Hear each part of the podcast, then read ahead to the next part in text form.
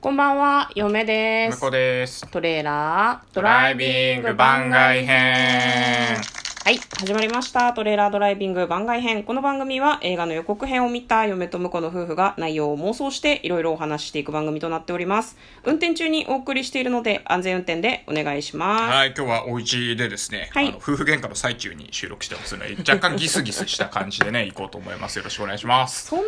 でもどうだろうね。これまでもね、結構喧嘩してる時に撮ってたりしてるんだけど、それがどのくらい皆さんに伝わってるのかっていうのはちょっと非常に気になるところではあるんですけれども、はいえー今日はですね、えー運営さんのお題トークに答えていきたいと思います。今日のお題はこちらです。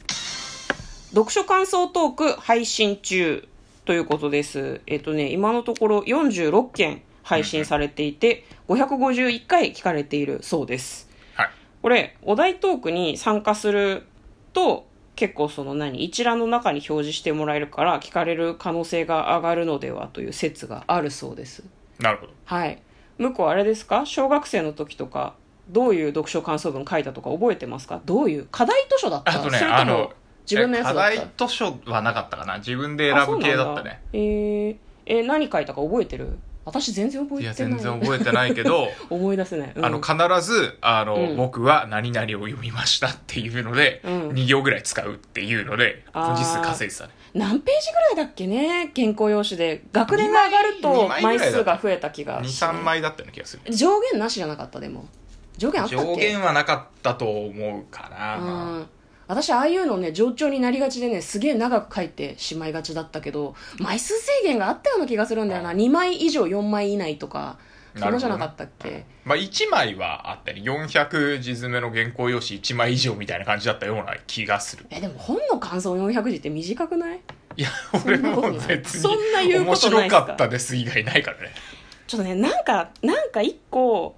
一個あれなんだよね一個思い出したいんだけどさっきから考えてたんだけど何も思い出せないですね私何を書いたのかってあ、いうの本当。エルマーの冒険書いたね、俺ね。あー懐かしいねでもエルマーの冒険を俺が、あのしょうもないその、うん僕は何々を読みましたみたいな、うんダッサいのでうんあの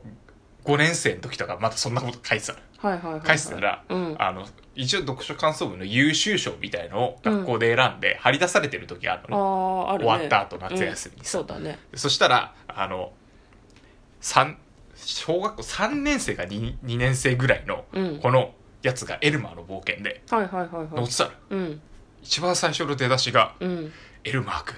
君はすごく勇敢だねっていうとこから始ま ってる。これやべえな、勝てねえなと思ったもん、もじゃああ大人の匂いがするう。もう勝てねえ、大人の匂い勝がすてるねえこれと思ったもんねあ、ーそれは。勝ち負けじゃないからねさすがに。あ、もうこんなの出ない出ないと思ったもん。あーいやでも、俺の中かららエルマーに語りかけるなんて、そんな、そんな感想は出てこないよ。うんあーそういう、うんそういうもんかね、うんでもなんか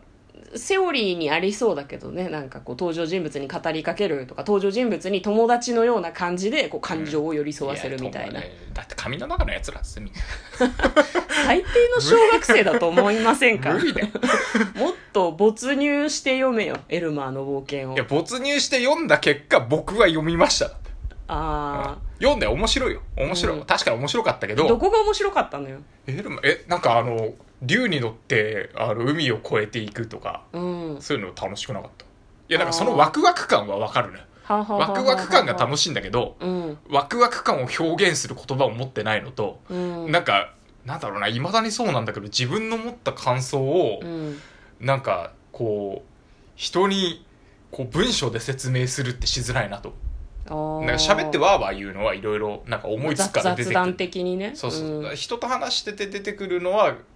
出てくるんだけど一、うん人になった時に果たしてそれを伝えたいっていう欲求がすごくあるかっていうとうん一人の時はさなんかこう発せないじゃんうんうんうんうんうんなんそかうずいうもっんと独り言喋ってたらさ、うんなんか気持ち悪いじゃん気持ち悪いって 一人で喋ってる人今聞い一た人気ごとね持ち悪いって一人で独り喋る言のね大独変り言ね、うん何もだいよやそあんなのラジオトークの一人喋りはちょ独り言でちょっと待って待って待って感想文どころじゃなくなってきちゃったちょっと待っちょちょてちょ引っかかってくんだよ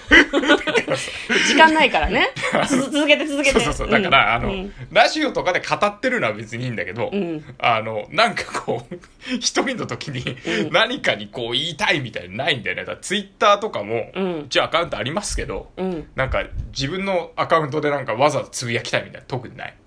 あー見ててあこれいいねみたいな、うんせいぜいそんなもんよおいいじゃんってこの考え方いいじゃんそれになんかこう何その回ってくるような意見とか、うん素晴らしいねって言ってることに対して、うん俺ごときがなんか付け加えることはないなと、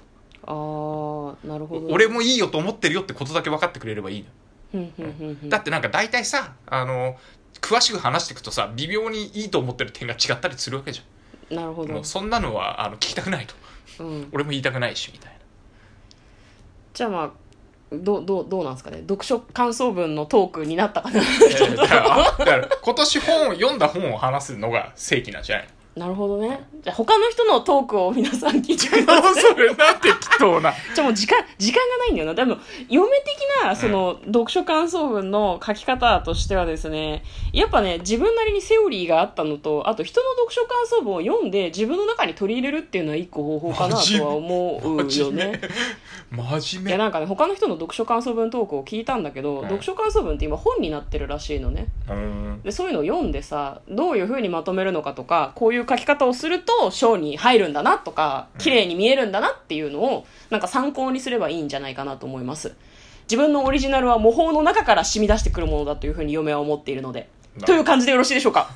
でも時間ないんではいはい。ということで今日は番外編として読書感想文の話をしたようなしてないような感じそうでですおね送りいたしました。ということで、嫁と向こうのトレーラー、ドライビング番外編もあったね本当に私たちは喧嘩をしていたのかな